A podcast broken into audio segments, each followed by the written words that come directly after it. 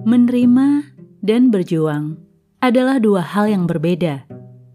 Ada hal-hal dalam hidup ini, mau tak mau, suka nggak suka, kita harus menerimanya.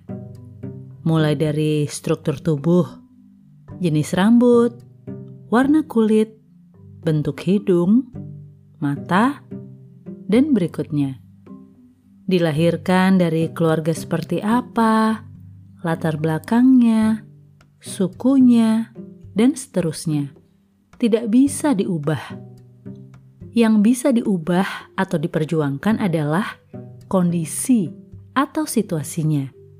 Dari yang dingin menjadi hangat, dari ekonomi sulit menjadi elit, dan seterusnya. Bisa diubah. Jangan dibalik, berusaha mengubah yang tidak bisa diubah sesungguhnya menentang Sang Pencipta, alias mustahil.